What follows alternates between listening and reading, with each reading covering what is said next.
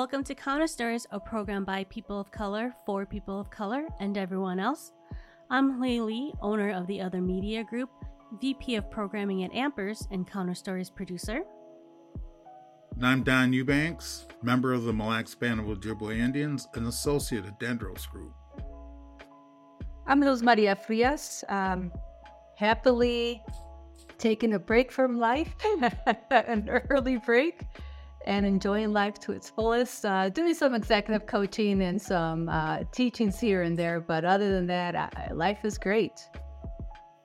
I'm Anthony Galloway, pastor of St. Mark AME Church in Duluth, Minnesota, and partner at the Dendros Group. Luz, you, you shook me with that one taking a break from life. You got a lot more life to live. Yeah, I know. I, I, I'm, I'm never quite sure what taking a break from life means. Life's demands. Life's demands. How's that? I'm taking a break from life. I wish. I wish. We've gathered here for another uh, show, and I'm happy we're all four together again. It's it's been a minute with all, all four of us together, so happy to see everybody. Um, it is our second show in uh, Black History Month, so why not talk about Black history?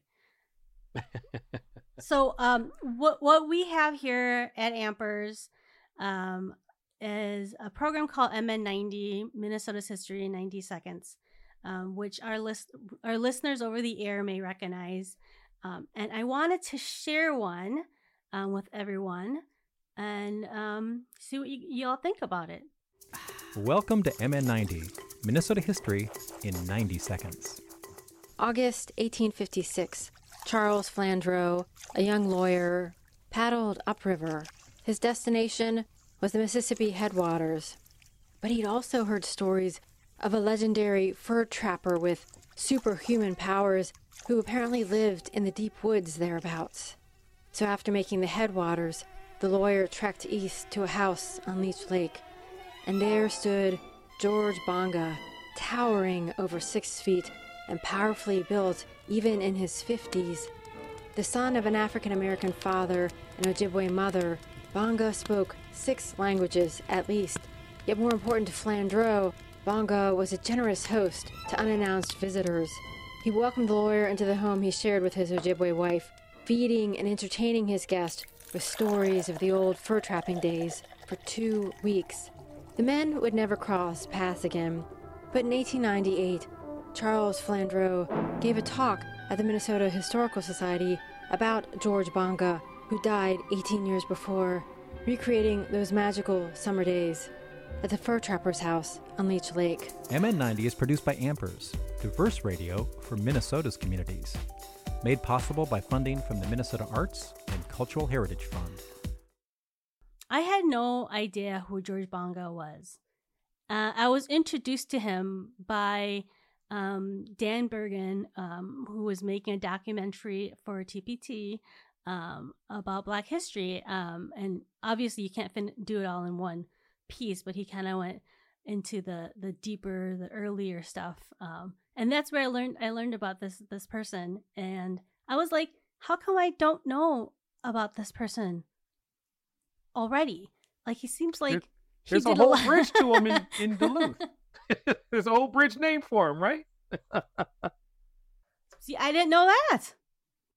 Yeah, I've heard bits and pieces, but not in a formal way, right? Not because of school and not because of history books, but it's more things that come up along the way in our paths, right? Uh, but not enough, quite honestly. And and in my mind, uh, there are thousands, if not, you know, hundreds of thousands and millions of unsung heroes, so to speak, in history here in this state, uh, across the country, and for that matter, across the world, whose lives were very impactful back in the day and continue to be formative for folks.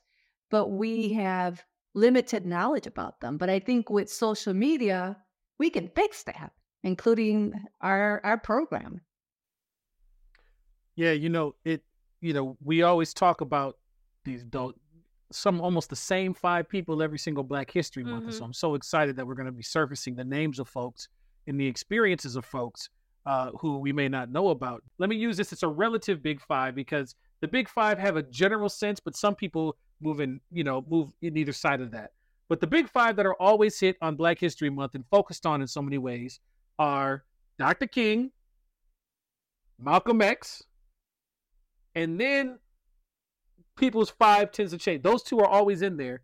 And then sometimes you get Frederick Douglass, Harriet Tubman, and then some sampling of, you know, that fifth one can can be Sojourner Truth. It could be Phyllis Wheatley. and uh, we all learn about Rosa and Rosa, right? The, there's there's that rotating seat in the in that one, right? But these these are the big names bubbling over to the surface, um, and oftentimes they they they get regurgitated over and over again.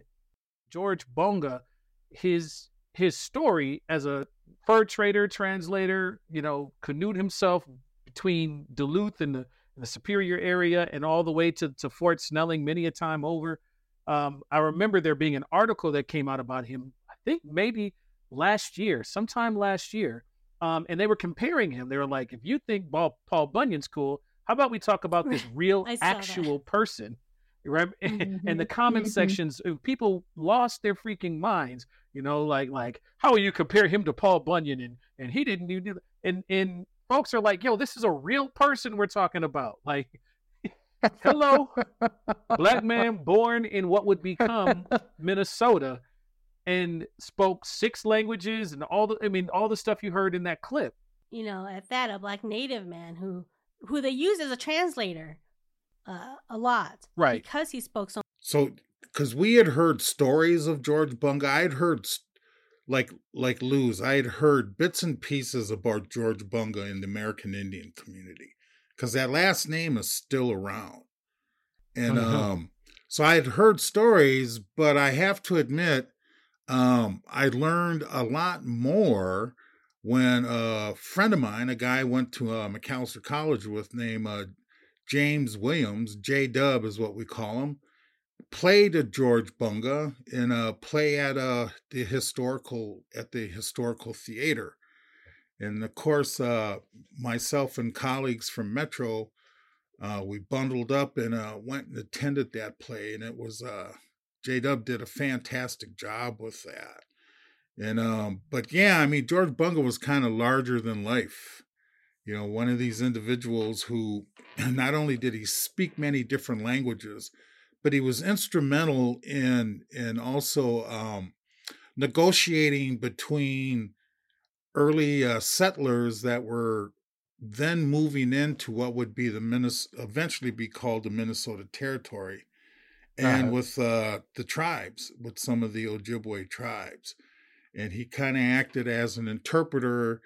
Um, and a negotiator you know for the for for tribal folks i mean so he he played an instrumental role um fur trading voyager i mean you know the whole we hear about the french voyagers but we never hear about one that was uh local that was a native of uh this area right when you think of voyager you think of what's in the the textbooks that you grew up with right white guy with the raccoon on his head you're not envisioning somebody like George Bunga. Not envision a black man in northern Minnesota, right? but it's not without controversy too, right? So that negotiation also puts you into spaces where both communities had issues and challenges. Exactly. I mean, you know, um, you know, try try to negotiate that that middle can be tough because you know we hear you know while we hear we we often don't hear the true backgrounds that were or the true motives of why people were engaged in in those discussions.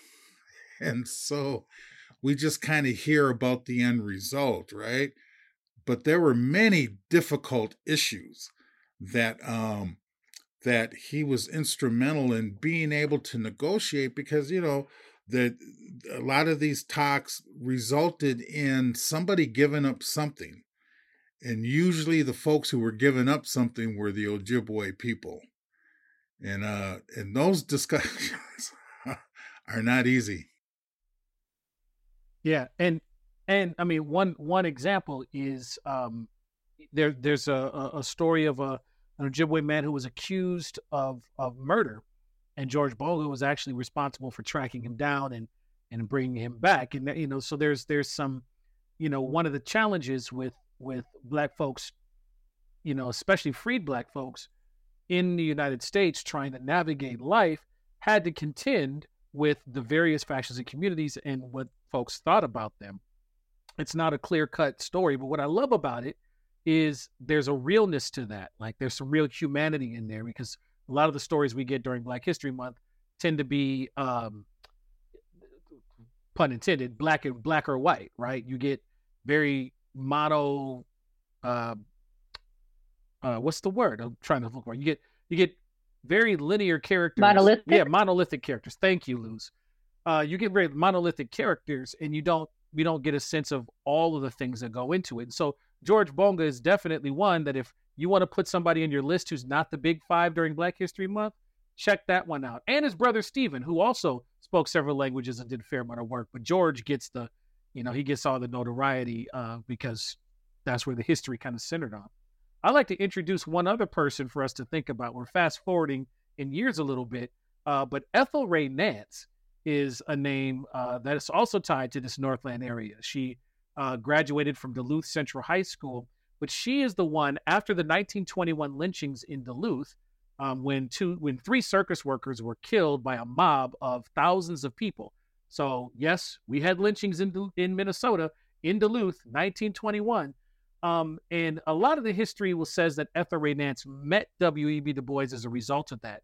But Ethel Ray Nance was responsible for W.E.B. Du Bois getting on the train and coming to Duluth, um, uh, to, and eventually leading to the establishment of the Duluth chapter of the NAACP.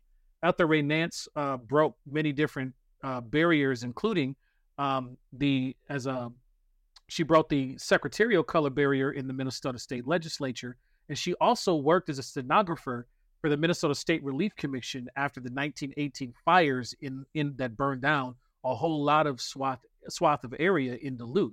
And so she's not a name that we hear very often, but she was absolutely essential for for bringing W.B. Du Bois to help highlight that lynching in Duluth. So I want to throw that name on there, especially for Minnesota, uh, to get get this you know shout out to the sisters doing big things.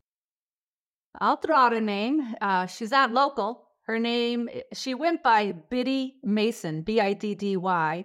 Her birth name was Bridget, um, but she went by Biddy Mason. She was born in Georgia and was enslaved at the time. Um, she was, you know, trained as a midwife, as a nurse, and she ended up having to walk over 1,700 miles across the Great Plains, herding cas- cattle, tending to people's health, you know, as a nurse, uh, crossed into California. And at that point, California was free, but her enslaved master or s- slave master um, would not free her. So she actually took him to court and won her freedom in 1856.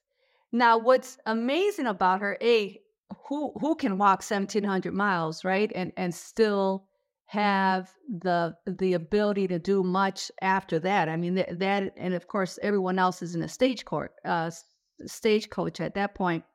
So she challenges and and wins and gains her freedom, and then in just ten years, ten years later, in eighteen sixty six, she becomes one of the largest landowners in the city of Los Angeles, barring any race, right? One of the largest landowners in the city of Los Angeles during the middle of the 19th century. And she becomes the first Black woman to own property uh, there. Um, and then because of redlining later on, folks, other Black folks would be also become free, uh, couldn't access land. So she would be the one that was buying land and then selling it over to other folks who had gained their freedom. She founded the first African Methodist Episcopal Church in Los Angeles. So the first I was AME. waiting for you to say it, Luz. I was waiting for you to say it. Yeah, she did. Um, she sure AMEs did. represent. AME representing, and uh, she ended up dying as a millionaire. So just think about that. In that time, what she, I mean, she had a brilliant mind for business, right? She ended up becoming a real estate entrepreneur. She ended up being a uh, philanthropist. She set up uh, schools for Black children all around the area. Now, her glory is not well known across the country. There is a park named after her in LA, and there's a movement afoot, recent movement, I should say, to glorify her brilliance uh, so that more people know about her. There are some children's books that I've written about her, but not enough of us know. And I certainly didn't know until my daughter sent it to me, uh, sent me a post on Instagram and said, Hey, mom, uh, I know you're going to like this. So I, I'm fascinated by her. I'm going to end up, I just got it there too, go. So I, am end up uh, reading some books on her life. She's, she's a fascinating woman who changed history in so many ways and really led by her leadership. So I, um, I'm proud as heck that she, that she did all this stuff, you know, and I'm just humbled by the fact that you know, I didn't know about her until now. See, that's the beauty of going beyond the big five. And what I love yeah. about this story is, you know, oftentimes in Black History Month, when we start piecing apart history, it's only ever subjugation, oppression, mm-hmm. or like people who like miraculously or circumstantially, you know, circumvented something, right? You don't hear the stories about the folks who like were on the ground putting in work and doing amazing dope stuff. And of course, AME Church. You got to shout out the AME Church. I know. You know the first autonomous black denomination in the United States, 1857. Um, and that that that history in there. And so because that's the first church, it's referred to as the mother church. So if you remember Mother Emanuel, oh, the sure. first church in the state is referred to as the mother church. So here got in Minnesota, it. the first AME church is St. James AME Church in Minneapolis, which is referred to as affectionately as Mother St. James. Mm. But what hmm. Biddy Mason does is part, um, and, and kind of that ethos is part and parcel to what many folks did. We have this idea that once we got free from slavery, we were we were automatically just trying to figure out how to survive in life. No, no, no, no, no. We had a whole lot of folks who who were thriving, getting land, um, setting things up. I mean, this is also very similar to the story of how Tulsa becomes what it is. Mm-hmm. People showed up, went to the area, began to buy, began mm-hmm. to do things. And I just, I love hearing stories about how we like did regular everyday stuff and we're brilliant. That's right. That's not right. in spite of, just That's just because we brilliant. And that brilliant was that brilliance was there from the start, but but folks were being of course oppressed and suppressed, you know, and it wasn't until those um, restrictions and chains were lifted, you know, for all intents and purposes, that people would, would walk into the brilliance. But that brilliance was always there, right? I mean, you, you it's not something that you can just automatically turn on. I mean, these are folks who've had that level of entrepreneurship in them. Uh, and then the collectivity of it, you know, opening doors for others, right? And making sure that others can walk in and follow in her footsteps in so many ways is so powerful. If we go, if we're gonna be throwing mm-hmm. around some of those things, right? I know Harriet Tubman is the big 5 mm-hmm. Everybody's heard about Harriet Tubman, right? Mm-hmm. All right. Um, you know, and and we can we can. I'm not saying we can't explore the big five and like look at their stories. I think Harriet, if we actually look at her story with actual details, not the myths that come over time, you realize that yes, she went down south 19 times, but she didn't save, you know, the the hundreds of people that that that is rumored to do. But she is responsible for hundreds and thousands of people, hundreds to a thousand people um, getting free because of the work that she did to bring others along. She did 19 times, probably responsible historically for about, you know, 50 to 75 people, but she established lines, she established processes that allowed for that to happen. She proliferated herself in other ways. And I think there's a way to look at the Big Five with below the line history lens. But I want to throw somebody else onto the mix that should be also part of our Minnesota history. We got to go sports, uh, and we got to go Toni Stone. Toni Stone's got to be on our list. I know I didn't talk about this earlier, Um, but but she was born in West Virginia. Um, she makes she she's a graduate of Tuskegee Institute, and she makes her way to the Rondo neighborhood here in St. Paul, and she plays various sports. But she is an American female professional baseball player. Wow. Black woman, Wow. American female professional baseball player who played in a predominantly male leagues. In, the, in 1953, she became the first woman to play as a regular on an American major level professional baseball team when she joined the Indianapolis Clowns So she was in the breaking previously gender. all male Negro leagues. Yeah, she's breaking gender barriers of any and all sorts, as re- as well as race barriers. I mean, she's wow, she's putting it down big time. and got a got a field named after her. If you go to Dunning Rec Center, Is that in St. Paul? yep, that's in St. Paul. I'm- I got to rep the STP, you know. But we t- if we talk athletes, we have so many great athletes, uh, black athletes that, that have come out of Minnesota way from way far back, like you said, right? Um, even before um, the Negro, you know, the Negro League, we had black baseball players. No, okay. So here's the other thing when we talk Black history. People, and I said this on our last show, people say, oh, Black history, they think about what, you know, the civil rights movement, you get the top five, and that's it. Like we don't we in school we don't learn about anybody after that. But there's a lot of great things that have happened in Minnesota history that didn't happen in the 1960s and 70s. And in one of those is en- entertainment. I mean, you know, we have to acknowledge the stuff that came out of here, Prince and I mean Jimmy Jam and Terry Lewis, Jimmy Jam and Terry Lewis. right? Um, Yep, the Minnesota Sound. You gotta Patrice Rushen. I mean, come on, we got you gotta give credit. we got folks to look at locally.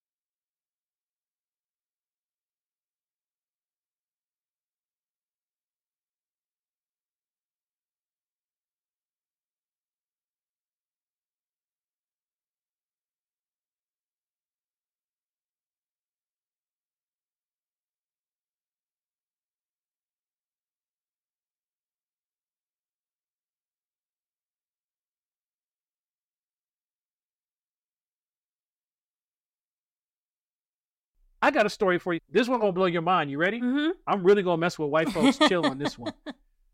So we know the the origins of hockey. Okay, the origins of hockey must include talking about the little known black hockey leagues from Nova Scotia that were organized in 1895 and lasted until 1930. So so this one is is is little known and some of them had ties to the to the African Methodist Episcopal Church as well. But um that black hockey leagues existed before the National Hockey League.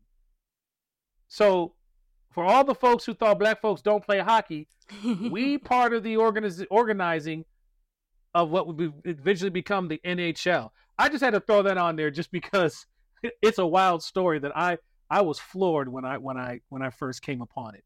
So if you want to add that to your search, search up the black origins of the National Hockey League and check out what these brothers did on ponds. And and there's actual pictures, right? So so you can go and see a picture of these folks. Now it's Canada, right? But but I, I just I want to throw out there that we we operated in many aspects of of life in the United States that folks don't often think about African Americans when you think about that. Um, you know, and so I, and, and it's not just people, right? I know we're we're calling out people because of our context of the Big Five, but we also have have situations of of coping that were ingenious. We got to talk about the Green Book.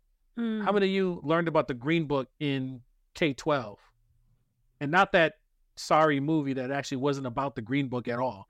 it ended up being about it was ended up being a white savior movie, but yeah, yeah, yeah. That would not be the historical Mm. accurate uh, per, um, portrayal of what the Green Book is. I didn't learn about the Green Book until I was grown. Um, Yeah. and and the importance of it and the necessity and the role that it played in keeping folks safe. But go ahead and unpack it some more, um, Anthony. You go ahead. well, well it's affectionate. it- It's known as the Green Book, but it was the the Negro Motorist Guidebook, and so I remember, um, I remember stories of my um, of my family like getting on calls, even when I was younger, when they would make trips down south because driving was cheaper at that point to, than flying. We couldn't couldn't afford to fly, and I remember family members calling south and like talking with family members and like making notes um, about where to pack food and things like that because they would go through areas that were not friendly to black folks. And and that's that's now right? When the negro motorist guidebook known as the green book uh, was sold at SO gas stations across the south it was real matters of safety. What towns to drive through when to pack your food when to pack gas because you're not going to have a place to stop that would either serve you let alone mess with you if you stopped. And so it was a way of navigating the south safety safely. And it's and it's interesting um, part of the early editions of this green book were actually uh, uh, victor green right um, were published in part funded by the, department of state department of travel so it's actually an example of um, the the u.s government actually being a part of and acknowledging right? Um, the one, some of the ones, the most famous ones that you'll see pictures of, were published from 1936 through 1966.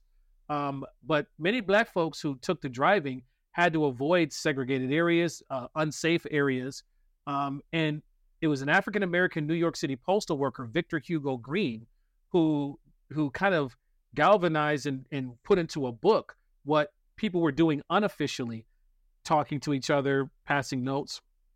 Um, so at one point, I had a friend of mine who who actually had like little slips of paper of people who who would get onto the phone, call, or or, or somehow connect to family down south and write and take notes in the green book, right? Because they didn't have a copy of their own. And this is just a, one of the many genius ways in which we figured out how to navigate this landscape. Mean, folks, you know, you, makes you ask the question: how how did we cope with segregation across the South? Well, we did in some genius and fascinating ways. So the Green Book definitely has to be on the list of things to go back and fetch uh, in during Black History Month.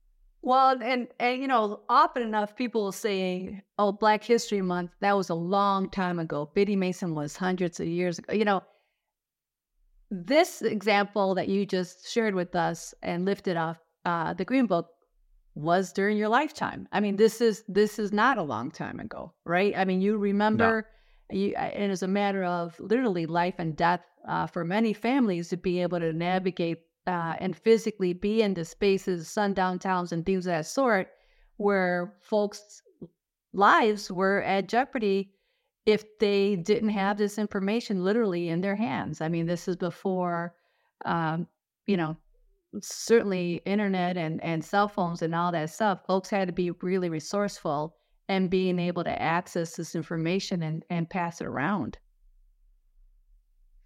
While it was, I'm sure, originally started for uh, the Deep South Jim Crow states to, to navigate safely, but I also believe that it eventually also included uh, towns and cities uh, uh, in the north. Because let let's Right not fool ourselves. Just because it wasn't a Jim Crow state, didn't mean it wasn't safe to be up here all the time and being black. So I know they had to have included safe places to be able to stay, even up here in the north, in in in uh, Chicago and in uh you know in different major cities up here in north. There still were areas where you, as a black person, could not go eat, could not stay, yada da da da, and and um so I'm sure the you know because I don't remember hearing about this in high school but I do remember hearing talk about it in the community. right? It wasn't called the Green Book, Yeah. but I do remember talk about that. I had the same experience. I didn't know. I, I had the same experience. Like I didn't have the term Green Book to call it when I when I would hear how folks in my family would would plan trips. I had no clue of its connection to the Green Book as a as a term, but definitely saw the notes and saw the plan. So you know when when we talk about things like that, uh, the the first thing that hits me is that because we were so low income and didn't even have enough money to buy a car, it still kind of blows me away that there were plenty of other black folk who did have cars and could travel. So I, I sometimes still struggle with that. You know, so the fact that there were many, many, many folks who could afford to travel in a vehicle that they owned um, still kind of blows me away, especially because you know, we couldn't afford one. So sometimes I still have to get over that. But the fact that many black folk had automobiles and could travel speaks to the fact that uh, it breaks that myth, it breaks that mindset, it breaks many of the stories that we we hear about how after we were freed from slavery, that we then became these uh, lazy, domicile, good for nothing kind of folks. And, you know, the stories that we hear in our community are totally different. I mean, the things we're talking about are totally different from that. That's, you know, but that's that, that myth, the myth that was perpetrated um, against us in order to create those Jim Crow laws. you know, there so many things jump on there. That connection between you and what Lewis had brought up in the sundown towns, right? Let's we're gonna talk about some of the history to talk about. Let's talk about the racially restrictive covenants in many of our our neighborhoods in, of course, Ramsey and Hennepin County, but also in suburban neighborhoods. I mean, Edina made the James Loewen's book Sundown Towns. This is this is the the author, the historian who wrote the book Lies My Teacher Told Me, Lies Across America, which looks at the National Park Service, right? This is where you get that astonishing figure that of some of the federally recognized monuments to the Civil War, a vast majority of them are monuments to the to the Confederacy across the country. And so and, and a lot of them were built way after. We're not talking about something built right after the turn of the Civil War. We're talking about things that were built in response to civil rights movement and action. But but racially restrictive covenants, you know, as you talk about that, right? The in connection to the Green Book, there were absolutely neighborhoods. I remember growing up that my grandmother got into an argument with my uncles because they were going to drive to St. Cloud. And she was concerned not because there are like roving groups of, of racists like waiting on the border, although, you know, to my uncle's experience coming back, that might not have been so far from the truth. But but because you are more likely to be harassed and messed with especially after dark. Um, and and I'll I'll and and and and then the population, even though it it um it changes over time, all the cities around it diversify at much faster rates than the city itself. And so the question becomes raised what are the mechanisms that aren't necessarily on paper anymore, but by treatment of certain folks, experiences of certain folks that keep a town surrounded by uh, cities that are diversifying way faster than it is. What is keeping it its demo its demographics the same? HOA And James fees. Loewen would put forward this this notion. Say it again. HOA fees. Eh, well, I mean that's a piece, Yes. right? Well, we got folks who can afford that. I mean, come on. I did. Like- I've I've heard like- people who um, buy in these um, people of color who buy in these planned neighborhoods, these gated neighborhoods or whatever, right? That pop up, you know, but outside Lake Elmo, um, you know, Shoreview, that kind of stuff. Um, Edina, Richfield, these planned communities. Um, and whenever I mention like, wow, you know, that, that HOA fee is so high, it's almost the amount of your mortgage. And one person actually said to me, like, then, you know, at least you know that your neighbors are on the same level as you. and that's why I thought, oh my god. Well- uh, it's it's like a new line of, of, of it's new, it's a new kind right of of keeping folks out and that's why they don't want sidewalks they don't want sidewalks because they don't want people not from there walking around their homes Well, I mean, okay, okay. I'm gonna I'm gonna throw us into an even deeper barrel because we already acknowledge it's native land. Let's make sure that's clear. Mm. We're all talking about native land, so we're talking about very late arrivals to the area. I just want to point that out, so because Don, I I could I could see I could see your wheels turning, right? So I get that we talking about native land, but Edina is actually founded, right? The, some of the first residents and settlers in that area were black folks, the Yancey family.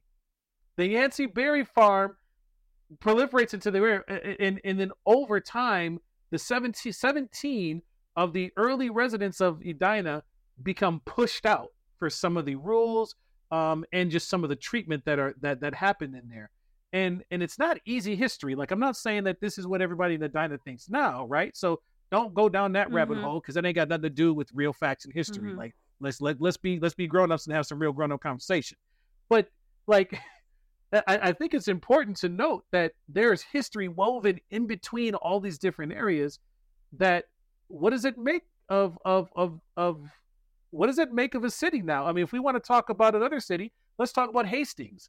Brown Chapel AME Church was a black church in Hastings that burned down under mysterious circumstances, um, egged on by a local pastor, a local white pastor who was the grand wizard of the KKK. So, like, there was a black church and black community in Hastings, Minnesota that gets run out because of the violence. It almost happened in Duluth, but somehow Duluth maintains its black population. Um, it's two to three percent now, but it after the lynchings, and part of that's because of the organizing of the community that's there. But like, we've got this history. If we want to talk about St. Cloud, St. Cloud, much of the land that was gotten and procured in St. Cloud, according to um, the book "Slavery's Reach" by by um, Professor Lehman out of St. Cloud University, like a lot of that land, a lot of the infrastructure is built to serve Southern planters who were coming up with their slaves and to service their economy. And those folks made more money by leasing their slaves out. So, so we like to to be like Minnesota doesn't have a whole lot of connection to slavery. A lot of Minnesota is built on on supporting the vacationing slave owners coming to the area, and we don't like to talk about. So, so I, I just love that we peeling back some layers here. Well- this is what I think exactly what Black History Month is supposed to do. Well, yes, and the fact that the redlining covenants on quite a bit of Minnesota property titles still exist. You know, and and the University of Minnesota has done an incredible job going through property records and trying to then wipe that clean. This is the 21st century. I mean, who's going to think and believe or anticipate that in the 2020s, you know, something that they're still redlining on someone's property title uh, with regard to race. I mean, which is it's it's flabbergasting and it's unreal, but it's not. Yeah, it's called Mapping Prejudice. It's Yep. the Mapping Prejudice Project at the University of Minnesota. Yeah. Excellent, excellent, amazing work. Yeah. So I got this question for you then. Like, I'm sorry, y'all got me in my history nerd zone. So like y'all just gonna get it how you get it. Uh Oh, it's not a But- surprise. It's not like you've never uh, been in that zone before. It's a new zone for us. that's fair. That's fair. Well, I mean, uh, uh, I've I've been learning and growing in my consciousness and my awareness of deaf cultural uh, communities in the state of Minnesota, right? And and it's one of the areas that I I am having to learn, right? This is this is not a cultural center for me, and so I'm having to learn as we go. But I got to sit sit with a group of of black deaf educators, and they schooled me on the history of Brown versus Board. So so come to find out that uh, Louise Burrell Miller sues the DC school system for segregation in 1951 because of the segregation of her uh, deaf children from the local deaf school, um, and or the being forced to to to um, to segregate. Um, and so there's a whole lot of history of of Black deaf activism and community uh, in there. But I didn't know that that was a precursor, right? That that Brown versus the Board's case would draw from the experiences of this case for eventually the Brown versus Board of Education. That one blew my entire mind. Well, there's another case that, and we should talk about this fast forward in September for Hispanic Heritage Month. I've done a presentation on this uh, Mendez versus Westminster, which is also a precursor to Board v. Brown, and the attorneys yes. uh, in Board v. uh, Brown actually relied on much of the arguments made in the Mendez case for that. It's a Latino, um, a Mexican family actually out in California, but I, I digress. I don't want to take us there. Okay, so you're throwing out questions. But you can, because if we're going to talk about Chicano identity, we got to talk about blackness still, too. But that's, that's just right. me. I'm going to let right. that go. No, right. no, it is. It is. It's real. so you put a question out there. I'll, I'll put a question out there, and this is this is a, a shorter one. Who first taught the principle that black is beautiful? Oh. Okay, see, this feels like Negro History Week. This is like Carter G. Woodson's home right here. I love it.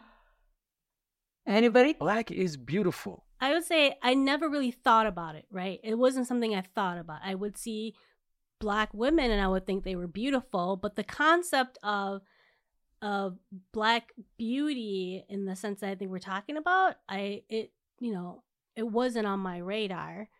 Um, I didn't have any sort of understanding of good hair, bad hair, right? That whole conversation. Um, it just wasn't, you know, as as a young person. So I I think what what, what when I really started learning about black beauty, um, in the sense that we're talking about, was in high school when I met Robin Hickman. Mm. And um, she introduced me to her Black Barbie collection and talked to me about you know her initiative of making sure that black women knew that that they were beautiful as they were in their natural stance. And i i thought wow this is something i never would have thought of. I thought it was it was very inspirational and she she continues to be an extremely inspirational person. Um but it was really her who like you know i'm trying to understand my two cultures i'm living in and this conflict, you know, when you're going through high school and trying to discover yourself and just like to really open yourself up to like what are the experiences of those folks around me and the folks that I love and what are some of the things they're going through. Um, so I would say Robin Hickman in high school. Outside of K twelve for you, I'm gonna throw in. So this is historical. So, so that's where Go you ahead. encountered it. Okay, that's where you encountered it. All right. I, I'm gonna throw out Stephen Biko and the members of the Negritude movement in the 30s. Okay, Don, you got a guess? That's my guess. All right. Wow. Um, you know, I don't know who's attributed, you know, um you know, the first thing that popped to my mind was James Brown, brother James Brown, right? Step say I mean, loud. say loud, I'm black and I'm proud. I mean, that's the first name that came to mind. So for me, that's the first time I heard it. But I'm sure he's probably not the first person who who came up with that phrase. So who is it? I mean, I looked it up, so I didn't want to, you know. But yeah, it is Malcolm X. Malcolm X came up What? with yeah, black is beautiful. He was the one who first one who taught the principle that black is beautiful, and and it was his way of really looking at reframing how blackness was being portrayed by mainstream and dominant communities, right? Um, and of course, you know, believed in self reliance uh, being the means of success. So looking at redefining how Black folks looked at themselves, but also from a place of empowerment, the broader community as well. So he was the one who really came out and taught that principle. And, you know, if you think about it, when I first thought about that question, I thought about you know, uh, the Black Panthers because I, I thought about Black empowerment. I mean, for me, Black is Beautiful goes beyond the physical traits. It also went to empowerment. Uh, and so that's what I was thinking when I first uh, was pondering the question. Uh, but it ended up being um, I've got this, you talk about nerds, uh, Anthony, I have this brain quest uh, Black history. It's these cards. It's 850 Yep. questions, uh, challenging you know your knowledge of African American heritage. So uh, there you go. And I would offer, I'm right along with with Malcolm X's uh, coining of that phrase. King would also talk about "Black is beautiful" in some of the speeches there. But I still gotta, I gotta lift up the Negritude movement of the 1930s, uh, which which which is, comes out of West Africa, comes out of a French uh, origin, but politicians, artists would gather and explore. It was kind of like an, an it, it, after Harlem Renaissance. But you know, even Langston Hughes would write uh, about the beauty, uh, uh, the, the the the beauty of blackness in particular, in reference to black women in some of that poetry. So you know, I think there's an organic nature to this, but the what you said a very specific point, the principles surrounding black Yeah. beauty, that that puts it into a particular category. So, th- but th- I love this. I love this. This is exactly what we're supposed to be doing in Black History Month. this is this is it. I love it. I love it. All right. I got one more to throw at you. okay. I got one more to throw at you. Just let me get one more in. All right. So this one has to be lifted up, lifted up because it's connected to so much of the folklore that we have around slavery, or excuse me, in particular the Underground Railroad. So many of us have read the book Uncle Tom's Cabin.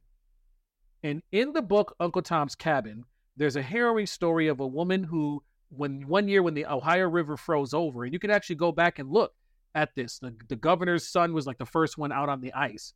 There was a year that the Ohio River froze over, and it does every now and then, but not frequently. And so, in this story, this woman makes it on her way up north through the Underground Railroad, and they try to convince her not to go because it had since heated up, kind of like we have this heat spell right now in Minnesota, right? Mhm. Don't be on Mhm. the ice. Do not be on the ice right now. Some people are still up Mhm. on the ice. So she makes it across. She jumps from ice floe to ice floe. And in the story in, in Uncle Tom's cabin, she makes it all the way across, but then gets found by this slave catcher named Albert who had been watching the whole thing. And he's so moved by her experience that he picks her up, takes her three quarters to a mile up a hill to John Rankin's house, who's a well known abolitionist. And then she eventually makes her way towards Canada for freedom. And Albert never is a slave catcher again. Now, Harriet Beecher Stowe embellishes a whole lot in this movie because in this in this book because she's trying to convince people of the horrors of slavery to try to you know propel the the cause for the war uh, in the North. So I got somebody for you that dashes that. So I was in with the Civil Rights Research Experience um, many years ago, and these kids, we go to John Rankin's house. We're up on the top of the mountain. John Rankin's descendant sees us singing and walking up the staircase to this house after hours, Right. and Right. was like, "Hey, what y'all doing?" Um, and we're like, "What do you mean?" They're like, "We think he's trying to check us because we a bunch of black folks on, you know, on where we're not supposed to be." So we get suspicious, and he's like, "No, no, no, no, no! I was here to give one of my family's Bibles to the his- history center, and I was just touched by the fact that y'all were coming up to, you know, it seemed like y'all were like making a pilgrimage of sorts." So we tell him the places where we've been, all this history, and he mic drops us and tells us, "Hey, you know that story had to be changed." So the names of the women in the story are different, and it was not some slave catcher named Albert. It was a well-known aboli- uh, or, or uh, conductor of the underground, well known to the other, you know, abolitionists, named John Parker, a black freedman who lived right on the river and had many steel patents. Like this is how dope this cat is. He's living openly in a well-known underground railroad travel route, but somehow maintains to keep his freedom stay unmolested by the slave catchers in the in the fugitive slave because the fugitive slave act was in was allowed people to come up and try to reclaim their quote unquote property. So the dude was badass. Period. Like you had to have something going there. In in, in addition to the fact that John Rankin's sons under the Second Amendment formed a militia to protect the folks in the Underground Railroad in that area. We we don't like to talk about that when we talk about Second Amendment. So so John Parker is this dope is responsible for like upwards of a thousand people making it across the area through Ripley, Ohio, and into freedom is actually the person who carries this woman up to John Rankin's house. Blew our minds. And we get this firsthand from one of John Rankin's descendants who happened to be in there in the History Society. Like, You want to That's talk about some below the line stuff? Yeah, Messing with people's classic beautiful. mythology. Wow, wow, good stuff. Well, I don't even know how to end the show. I mean, it's just like we could keep going. We should have Luz just ask us all those questions that she's got in that those. Oh, I've I've got eight hundred. I've got eight hundred forty nine left. Is that the tall little skinny card Yeah, thing that you yep. like move to the side?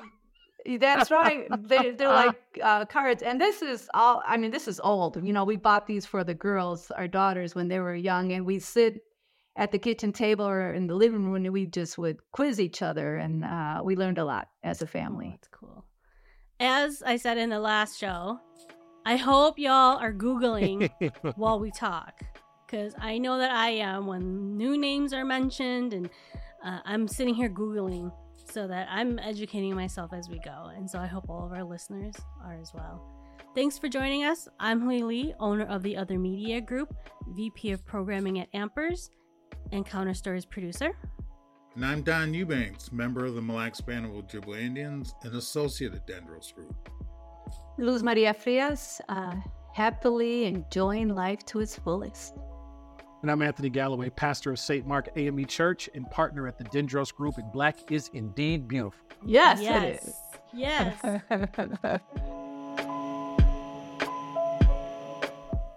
This has been Counter Stories, a co production of the Counter Stories crew and Ampers, diverse radio for Minnesota's communities, with support from the Minnesota Arts and Cultural Heritage Fund.